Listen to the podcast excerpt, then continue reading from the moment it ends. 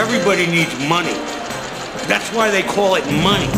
The best things in life are free, but you can give them to the birds and bees. I need money. From Fool Global Headquarters, this is Motley Fool Money. It's the Motley Fool Money Radio Show. I'm Chris Hill, and joining me in studio this week from Million Dollar Portfolio, Jason Moser, and from Million Dollar Portfolio and Supernova, Matt Argersinger and Simon Erickson. Good to see you as always, gentlemen. Hey, there, Chris. We have got the latest headlines from Wall Street. We will head to Austin, Texas for a report from South by Southwest. And as always, we'll give you an inside look at the stocks on our radar. But we begin this week in the healthcare industry. Shares of Valeant Pharmaceuticals down 60% after the company said it would miss a deadline to file its annual report. CEO Mike Pearson sent a memo to employees assuring them that the company was not on the verge of bankruptcy. I guess it just kind of looks that way, huh, man? well, Chris, I, it was, gosh, three weeks ago, I think we were on the show and we said, you know, where there's smoke, there's fire. Well, it turns out there's actually napalm when it comes to Valeant Pharmaceutical. Uh, you know, not to be dramatic, but this this is a company with a lot of problems right now. So delaying the 10K filing, companies do that a lot, but usually for the wrong reasons. It's usually there's an accounting irregularity, and it turns out they probably have several. Uh, and what that does, uh, more worrisome, is that that's going to trigger uh, possibly from their bank lenders accelerated debt payments. Now, this is a company with $30 billion in debt, three times the market cap right now, a shrunken market cap. And you have the CEO who's potentially leaving. You have a shifting back towards what they say is going to be organic, organic growth versus acquisitions, which is what they're known for. There's so many red flags. I don't even know where to start with this one. and and if you're an investor who's looking at this company and thinking, hey, there's got you know, Bill Ackman's buying this or he owns it and uh, it, it's down 80% from its all-time high, it's got to be well, be very very aware. Sure. Yeah. I mean, I think that's something that we uh, we all, I think, have agreed on for a while here now. That this is a this is a business that is obviously in, in big big time trouble. I, I find it interesting when you ask management, "Are you on the verge of bankruptcy?" Well, we're not on the verge of bankruptcy, but we're kind of getting close to the verge. So we're going to try to like we're a couple blocks away, away from the verge. I'm not saying these guys are on the verge of bankruptcy, but their strategy is going to have to make a massive shift here because I mean when you have a, a business that grows via acquisition and, and typically issues equity to do so and now that equity has has gotten hammered no one wants those shares as currency no one in the right mind. Uh, again Maddie Maddie said it and I, and I think we said it last week there are more red flags than we can count here. There's no reason at all uh, for for a rational investor to jump in here uh, un- unless you just really feel like you know flipping a coin or taking a bet. And, and to his point about Ackman, Ackman, I, am not quite sure why he gets all that press. Maybe it's the hair or something, but he, he has he has, hair. He has a number of of, uh, of poor investment decisions well, no, he's made, and it sounds like this is another one. We but, could, I mean, uh, that, but that's a whole other topic we get into, sure. and we should get into at some point because this Bill Ackman just he's his fund is down not only just three billion dollars roughly in Valeant, his fund has lost about fifty percent of its value since uh, roughly mid 2014. And it, it, it's amazing to me the investors like lemmings who continue to flock to this guy in the media or wherever else. We talk all the time about emotions for investors, and I, I at least understand the emotion. This is a stock that eight months ago was over $250 a share. Now it's in the high 20s. So, from just the emotional standpoint, I can see that, well, gosh, it's not going to zero. It's got to bounce back up at least a little. Well, and I, would say, I mean, and I, have I've, I've had that question asked on Twitter a number of times over the past week, and it, that very well may happen. But before you make that leap, you better identify that catalyst that's going to turn this around. Don't think it's just going to automatically turn around because it used to be there. I mean, there are good investors that really did a lot of work on this business over the past year, felt like it was a good investment that have really gotten burned here. So there was something that that was was more or less under the radar there that they weren't able to find. So it's not to say that if you call Valeant as being a good investment and therefore it's not, so you're a bad investor. That's not how that works. But but you really do have to make sure that you understand it just doesn't automatically bounce back because it was once there before. Yeah, and Jason, I think the thing that was under the radar that the rest of the investors were missing was the underlying business itself. Sure. You know, the whole growth by acquisition. That's great, but we're in the era of personalized medicine, and there's a lot of other competitors out there developing core competency competencies that are actually investing very heavily on R&D, We haven't seen that from Valley, and I think they're they're behind the curve on this one. And let me just say this: to be fair, we're not just picking on Bill Ackman here. I think the the the bigger point here is to not look at any of these investors that get all of these these headlines in the financial media and just make the assumption that oh that investor's doing it, therefore I should follow in their footsteps. Always make sure you do your own work and come to your own conclusions because n- nobody's batting a thousand out there. Tiffany's fourth quarter profits were higher than expected, but their their guidance for 2016 was a little grim, Jason. Well, sure, but I mean there are a number of reasons for that. Uh, I think what different what differentiates Tiffany from other retail investments, and we've talked about this before, it's the power the brand holds. I mean, if we look at their one greatest asset, it really is that brand. It's not affordable luxury, and I don't think they ever will be. If if they do go that affordable luxury route, then I would be a bit concerned as an investor. But there are a number of factors that are working against Tiffany right now. The stronger dollar not only hurting over sa- uh, sales overseas, but it's also hurting the the tourist sales in, within the United States. Typically, you know, tourists will come into the United States, and Tiffany is one of those brands that they'll they'll flock to. We're not seeing that same kind of of strength there. Also, another interesting note I read about here: the average Wall Street bonus fell nine percent in 2015, and this is something that I think you could also say would have an effect on a business like Tiffany because it is such a luxury brand again, though, I think this management team has done a very good job through the years of sticking to their guns, sticking to what they know. They're not going to be running these uh, promotions to try to gin up sales. I mean, you got to kind of take your lumps with this one. And, and anytime you see that stock at under 20 times earnings, I think you have to take a little bit of a closer look because it is a retail brand that has a bit more staying power uh, than your typical uh, sort of retail, fashion retail brands that we might find out there.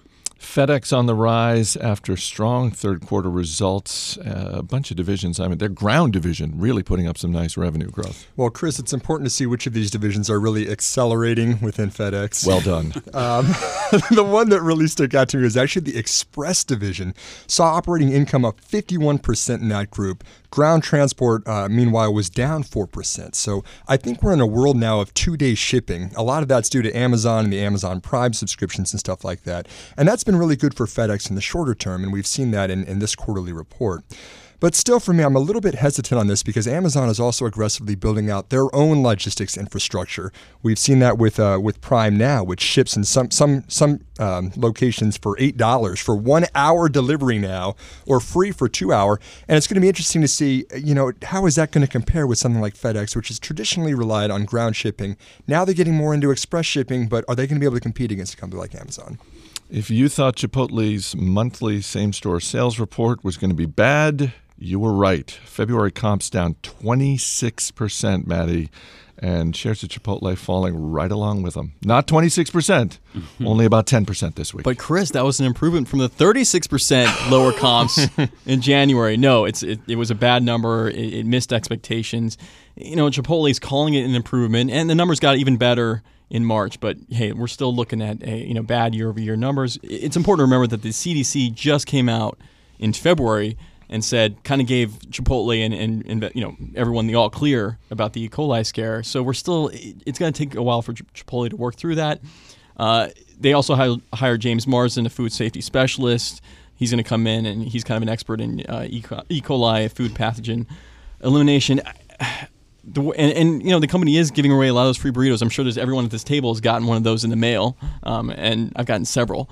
So they're going to try to build traffic back that way. It's going to be a tough climb though, and you know the business is much more expensive. I think us a million dollar portfolio, we guys, we we think Chipotle gets through this. We think by the second half of the year, and certainly in 2017, the numbers look a lot better. My longer term worry though is that all the measures they take, food preparation, they're talking about, for example, cooking a lot of their beef now outside of the restaurants and changing a lot of their fresh ingredients. Does that impact the brand? Does that impact the taste of the food? That could have longer term implications for Chipotle. I don't think that's a major risk, but it's something I'm kind of thinking about when I'm looking at Chipotle. You know, Chipotle's CFO just recently had an investor presentation that he said that he thought that up to 7% of his customers are, were not going to come back after this whole food scare uh, thing that they've been going through. And I think that's the, the bigger thing we're looking at. We know this is probably a short term hook hiccup. It's not going to be continual that you're having E. coli problems, but has the brand damage been done that consumer habits change permanently from something like this? I think that's something we need to look at as investors. Do you think he was being conservative with the 7%? Do you think he was padding that, or do you think he was being optimistic? Oh, I think it's conservative. I mean, 7%, you know, and not coming back. We saw what was a 26% drop in, in same store sales right now. Maybe that's, uh, I still think it's conservative in the bigger picture.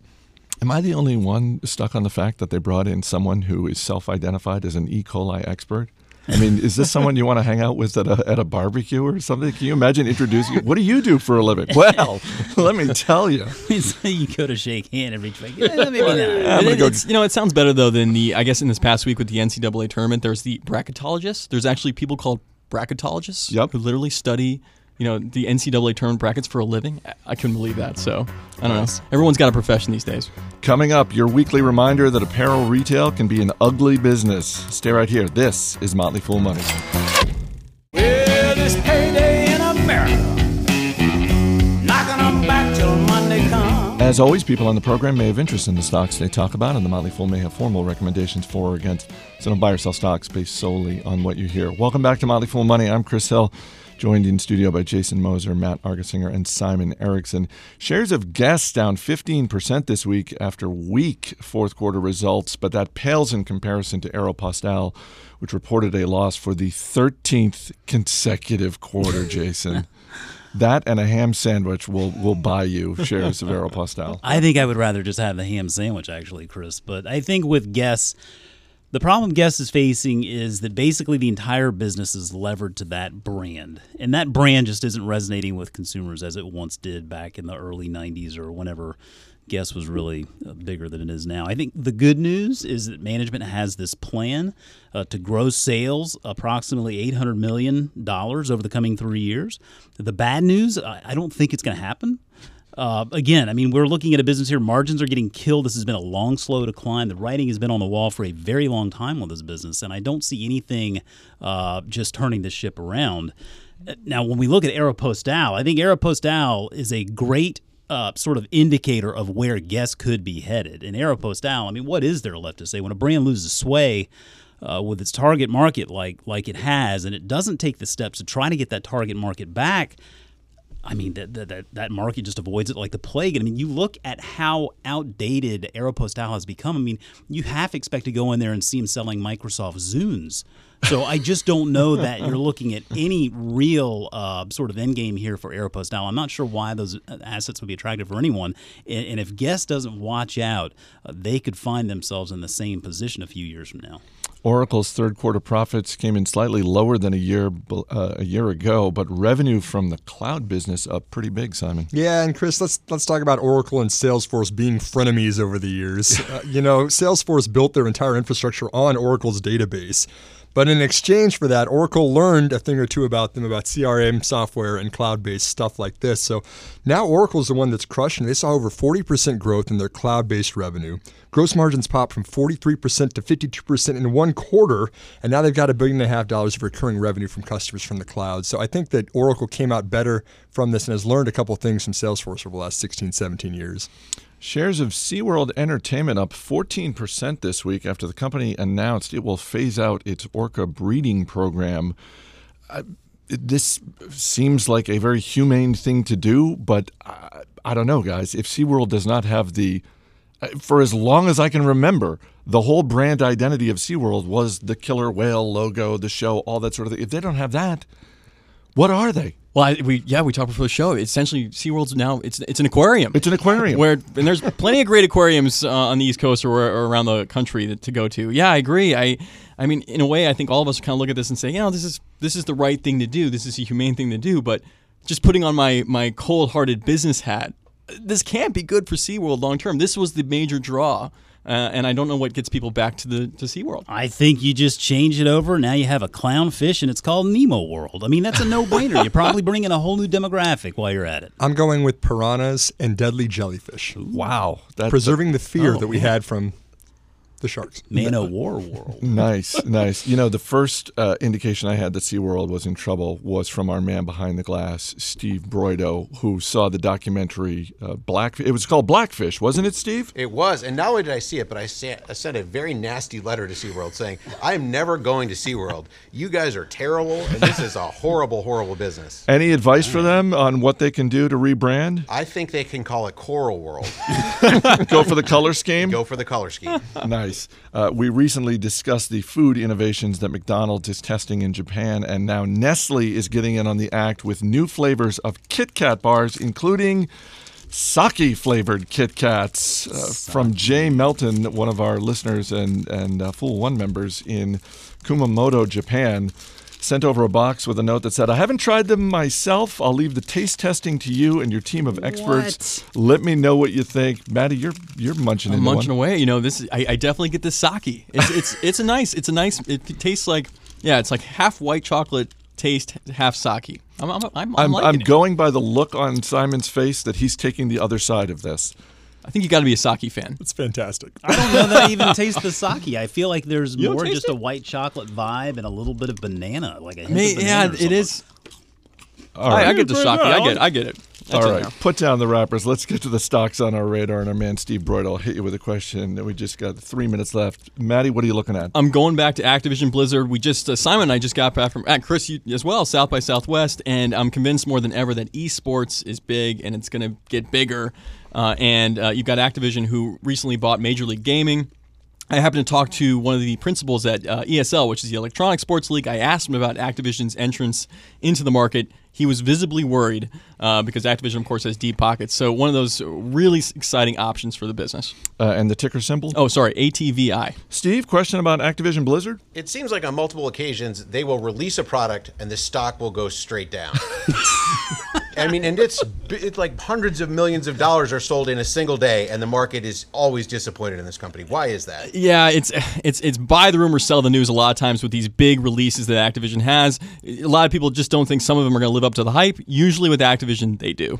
Jason Moser, what are you looking at? Sure. I had lunch with a friend this week. We were talking a lot of ideas. One of them was Grubhub, ticker G R U B. And I think Grubhub is an interesting look here at sort of a, a new aspect to, to the dining industry, really. It, so Grubhub owns Grubhub and the Seamless sites. I think it's it's a great solution for restaurants to be able to leverage the fixed costs involved with keeping their operations open. Outstanding solution for consumers as it gives us more choice. It's fully mobile. And hey, how can you not like a company that has a metric called daily average grubs? I mean, that right there alone has piqued my The, interest. the DAG. Steve, question about Grubhub? When does the name become a liability? That's just Grub and Hub. Neither of those sound very appealing to me. Yeah, I have a feeling when the, the first grub sighting comes from an actual delivery, we've got a problem. Simon Erickson, what are you looking at? Uh, Chris, I'm going with NVIDIA. Ticker is NVDA. Matt and I both took a closer look at this in Supernova's Explorer mission this last month. And we were looking uh, a little bit deeper into virtual reality. And NVIDIA has got 80% market share in graphic processing units. And there's a lot more improvements, I think, are needed in virtual reality. I came away from the headsets feeling a little seasick and motion sick. And I think that's actually good for NVIDIA, who's going to make this a lot better. Steve, question about NVIDIA? Does AMD have any shot? It seems like they've been fighting that war for so long, and Nvidia seems to be winning all the time. Um, they do have a shot. They're about 18% market share compared to maybe about 80% for NVIDIA. They're the distant number two, Steve. This is going to be a, a tide that rises all boats, though, and I think AMD will do all right, too. I'm sorry, NVIDIA has 80% Eight- market 80%, 8-0. Dominance. It's like the Alibaba. Uh, Steve, Grubhub, NVIDIA, Activision, Blizzard, three interesting stocks. Any of those you feel like adding to your watch list? Nvidia, all the way, 80%. That's a good number. All right. Shares of SeaWorld up, and maybe if they take your Coral World into effect, maybe the, you add SeaWorld as well? Definitely not. All right, guys, thanks for being here. Up next, we are heading to Austin, Texas to check out the scene at this year's South by Southwest. Stay right here. You're listening to Motley Fool Money. The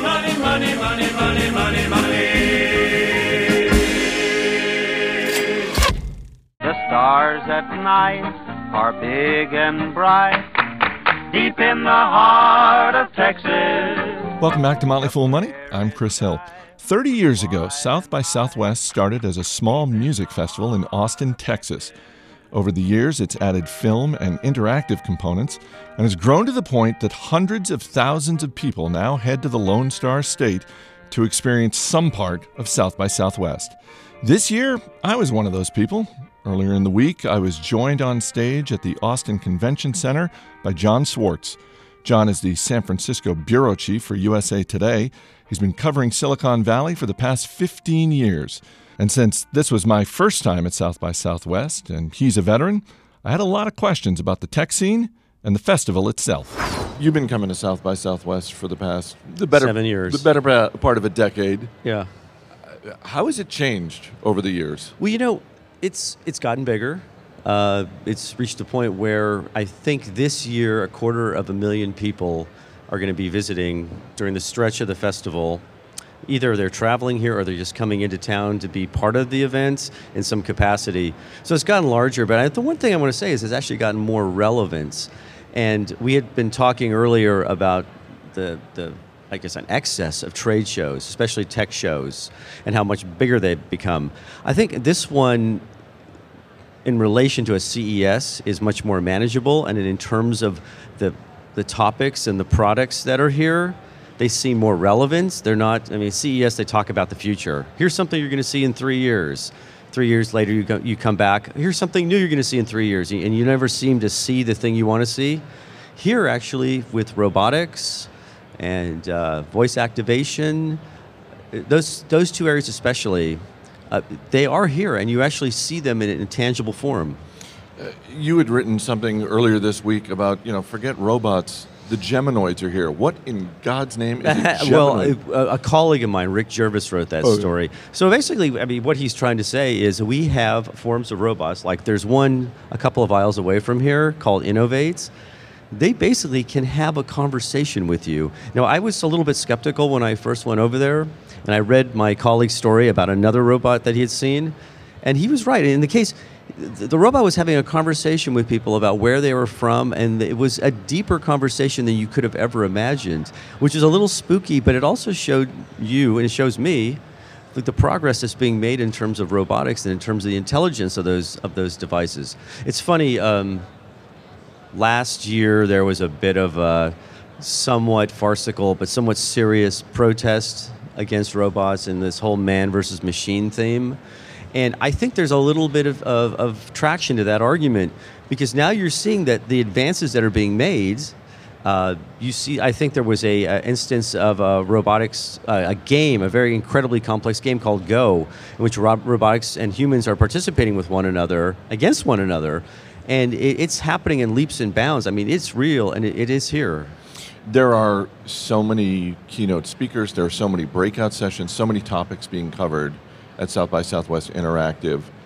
Is there a dominant theme to this year's festival? Certainly, the Apple versus FBI story. it- it- That's an it- undercurrent I was almost just everywhere say you it's, go. it's So- almost like it, it, it looms over. It everything. looms over everything, and so even Obama, when he makes his uh, keynote speech during the Q and A session, someone asks him about that case. He says he can't specifically comment on it. Then he spends ten minutes with a nuanced answer, in which he, in a sense, sides with the FBI, which creates a little bit of a blowback or some anxiety among the people here. So he does it. Uh, several Congress people are here, and they are talking about it. I went to an online harassment summit on Saturday, and during the cyberbullying panel early in the morning, one of the speakers started talking about Apple FBI. Actually, one of the themes that I so that that looms over everything. One of the themes that keeps cropping up is the whole idea um, relevance of women in technology. So Saturday was a day long event, which is kind of a reaction, whole controversy about GamerGate the last couple of years there were a series. It was a great. It was a great uh, series of panels. Uh, Google, Facebook, ACLU, Anti Defamation League, members of Congress, uh, privacy experts were all at this this event. My only qualm or quibble was that it was off-site and it was almost kind of hidden. And I think that's an incredibly important topic to discuss. It was it was discussed well, but it was off the beaten track. Didn't get a lot of publicity. It was wasn't very well attended, and I, I think that's a, a, a bit of a shame because I think women in tech is like one of those like diversity and gender topics it's resonating, and it's not, that's not going to go away. It has been around for years, and now it's finally being addressed. And I think we need to do more coverage of that. And our paper has done quite a bit of that. And I think this shows, and I give the show credit for, for, for tackling it or at least confronting it. Most trade shows ignore it altogether. We've seen over the years individual companies and or products get a lot of buzz coming out of South by Southwest. You go back to 2007 and it was Twitter. Right. Um, last year it was Meerkat video streaming. Yeah. And here we are a year later. And, and Where is it? Yeah. Yeah. And, and Meerkat yeah, we did a story on that, that, business. right? So, so uh, our uh, our uh, columnist Ed Baig did a story on that. It's funny. Last year, I remember when that happened. I remember arriving here and people were filming one another, and they said they were meerkatting, and I had no idea what they were talking about. It was a rage. So what, as someone who has worked in Remember Silicon Valley highlights? and seen Yeah. uh, that whole scene develop over the last 15 years, what is it You that makes the difference that enables an idea that catches on in the case of you know Twitter that becomes a relevant viable business versus a meerkat which is an interesting idea that gets co-opted Well, you know, it got co-opted by Twitter, right, with Periscope. It's it. There's so many factors. If I knew what was the formula or the secret sauce, I wouldn't be a reporter. I would go into, I would go to a startup. I would, or I'd be a VC. But it's it's funny. You're right. I mean, something will surface, and it will resonate. Foursquare actually showed appeared here, and it actually had legs for a few years. Now it seems to be kind of in a sense of kind of de-escalating. I mean, it's had some changes in management. Its market valuation or value has dropped, according to investors.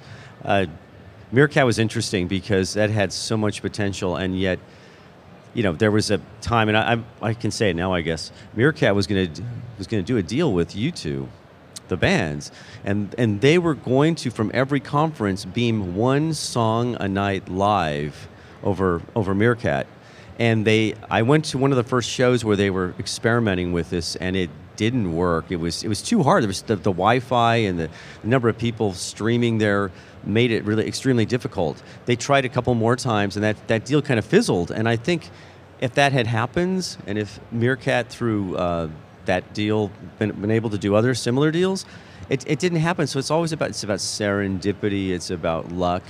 It's about things working just the right time and place.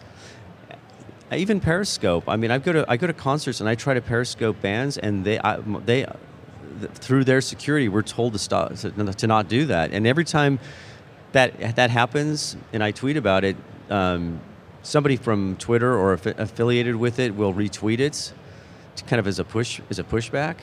So even there, in, in that case, I mean, sometimes there are forces beyond your control. I mean, the rights of the musicians and their their management. So we've seen in the stock market so far in 2016 far fewer companies going public to this point in the year than we did a year ago. As someone who covers Silicon Valley up close, what's going on? Is that VCs getting a little more careful, or is that private companies saying, you know what? I- I- it's a big ocean out there, and, and we want to uh, we want to get our ship a little bit more tested and ready. Exactly. Everything you said is exactly true. And uh, you're seeing it with the fewer tech IPOs.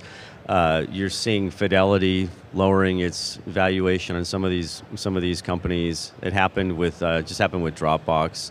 Dropbox is maybe one of the classic examples of a company that everyone expected to go public and it hasn't yet. And I'm wondering if um, the performance of Box, its rival, had a lot to do with the cooling of that. Zynga, uh, it basically put its headquarters up for, for, for sale, and its CEO moved out again for the second time. That's Mark Pincus. All these anecdotal examples of this happening, of people scaling back. One thing I've heard is, uh, I think it was Airbnb, had a huge number of people being hired last year. Well, they just, in a sense, reduced the number of recruiters they have and plan not to hire as many people this year. I think it's just a, a, a case of kind of scaling back. One difference between this correctional phase, I'm not going to call it a bubble. One difference from this and the bubble is that a lot of these companies are are making money and they do have services that are being used by millions of people that are real business models. I think what they want to do is they want to avoid you know, kind of catastrophic cutbacks and uh, uh, I don't know, fallout with their investors that, that's happened before. They, they're looking around and they're seeing, you know, you're also, here's another thing. You see all these delivery, food delivery services. There must be 20 or 25 of them that I know of in the Bay Area. Only a few of those are going to are to surface, are going to survive. They're going to burn through their cash eventually. I think there's an ex- expanded burden rate. I think there's just people are overly cautious. They're also afraid about what's going on with the stock market. So the stock market had that incredibly deep plunge the first few weeks of the year. I think that scared people. Um, so it's kind of an overreaction, perhaps.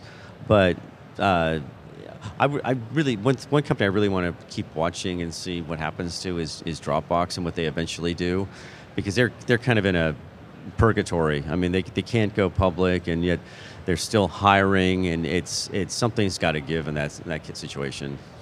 Uh, let's go back to Apple for a second because certainly uh, Alphabet and Facebook and others of that size have deep pockets, but number one on the list of companies with a lot of cash that could at any moment enter It's Apple.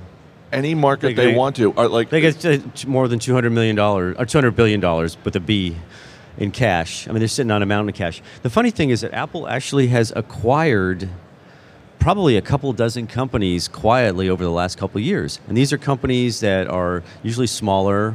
That they integrate within the company, within Apple. They don't announce the deals. They eventually get out, but they're, they're in things like artificial intelligence, voice, I mean, they're moving into areas that Google is well established in, Internet of Things type of uh, type of areas. So Apple does have a, a, ton of cash, and I think they really need. I mean, having covered them for for probably too long, what, one of the things they they need to do is they need to diversify beyond that cash cow, and I'm talking about the iPhone. That's 66 percent of their revenue, and eventually that can't continue at its pace. I mean, and what I'm saying is the growth of that product year over year has slowed to the point now where it's it's it's causing concern. I mean, they're going to come out with a new iPhone next week. This the SE, which is like a four four inch screen, basically replaces the five. And from what I can gather, it's just a kind of incremental update. It's nothing that's going to blow your socks off. It's not like the when the six came out or maybe when the seven comes out. So that's that that that one cash cow is is kind of propping up the company. It's propping them up well, but you have to start looking at long term how long that's going to continue. Plus, you have the iPad sales and free fall. The Mac sales are, are doing okay, but they can't compensate for the other areas. And there's the impatience about what they're going to do with a car or the uh, auto technology. Uh, there's, there's, there's, there's a little bit, there's more mounting pressure for them to come up with something. The watch hasn't exactly knocked anybody's socks, blown anybody away. Um, yeah, it seems. It's, I mean, it seems it, odd to say. They're like almost the- in cruise control, even though they're doing extremely well. But how long can you cruise at that speed? Eventually, when you're in cruise control, you start slowing down. Eventually, It seems odd to say about the biggest public company in the world, but it sounds like what you're saying is, gosh, they really need a different hit. They need another hit. they haven't had one in a few years. It's been, I think, 2007 was iPhone, 2010 was iPad, which was you know was a hit for about a year or two or three. Watch, they thought that would be it. It wasn't. Um, it doesn't have that app that people really. It doesn't have the killer apps. It doesn't do anything beyond what your phone does. Uh, yeah, there's got to be something else, and that it's unfair to them because as successful as that company's doing, it, it, it's happened to them before. Though I mean, I remember recovering them in the mid '90s when they had a glut of a product line, and they had 80 different variations of the of the Macintosh, and eventually they had to bring Jobs. They had to buy Next and bring him back, basically to reinvent the company. Up next, John Swartz talks about a story that's not getting as much attention as it should. Stay right here. You're listening to Motley Fool Money. If you got the money, honey, I've got the time. We'll go honky tonk tonight. We're gonna have a time.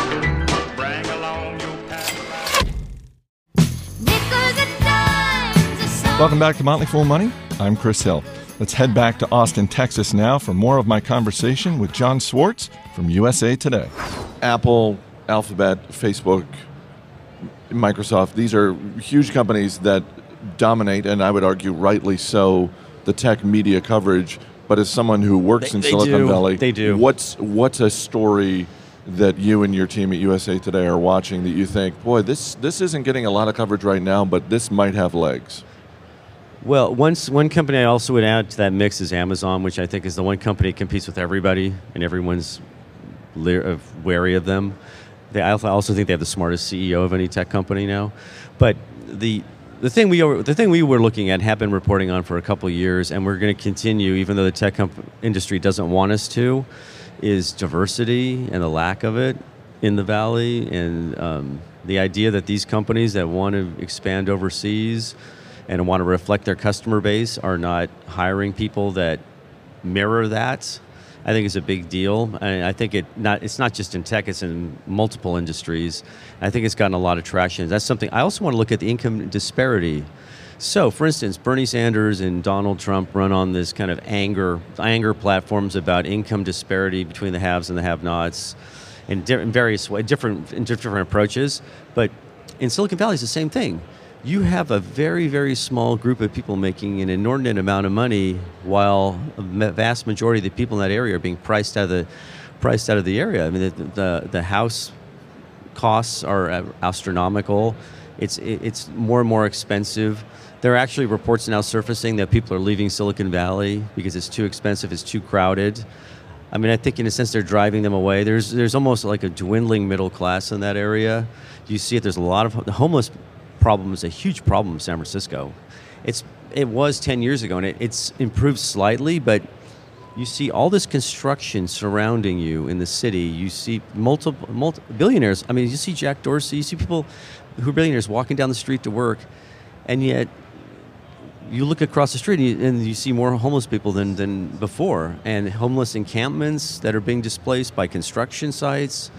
Uh, that's an important story that tech has an impact on. And actually, one of the things that I always hear about is this idea that tech can solve a lot of problems, but why can't it solve problems like that or address problems like that? Wouldn't it be interesting for tech to take on a really big idea like something in education or um, involving the homeless or involving diversity and and, and, and address, attack it? Last question, then I'll let you go. 2016 is obviously an even numbered year. The last three even numbered years, your San Francisco Oh, my- Giants yeah. have won the World Series. How are you feeling about the team this year? I'm, uh, I went to spring training last uh, a couple days ago. How's the team looking? It, it- well, they they're, they have a lot of minor nagging injuries, so they were not. They're being slowly played. They're being slowly played into the, into the lineup. They call it slow play. That's a Giants phrase they're using now. So I actually feel good. They have they have their, their pitching staff is, is as good as it's been in several years. Um, Gee, you think for the money they're being paid, they could play at regular speed? uh, no, they, they they're well, they're older too. they're thirty. They're so old. All right, John Swartz from USA Today. Thanks for being here. Thank you for having me. Before we wrap up this week's show, I want to tell you about something we just shared on our daily podcast, Market Foolery. Our mission here at The Motley Fool is to help the world invest better. April is Financial Literacy Month, and once in a while we've recommended books to our listeners, but now for the first time, we're giving away an investing library to 10 of our listeners. We taped a special episode of Market Foolery with Motley Fool co founder David Gardner, columnist Morgan Housel, and a few other folks, in which each one of us shared our favorite book about business and investing and the lessons that we learned. You can listen to that episode by going to podcasts.fool.com. And you can enter your email address to win your own investing library. We're picking 10 winners, and by the way, that's all we're going to use your email address for. We're not going to spam you.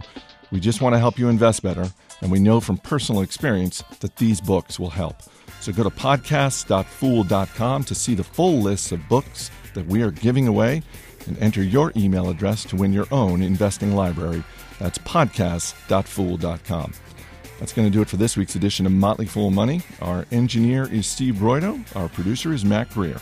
I'm Chris Hill. Thanks for listening, and we'll see you next week.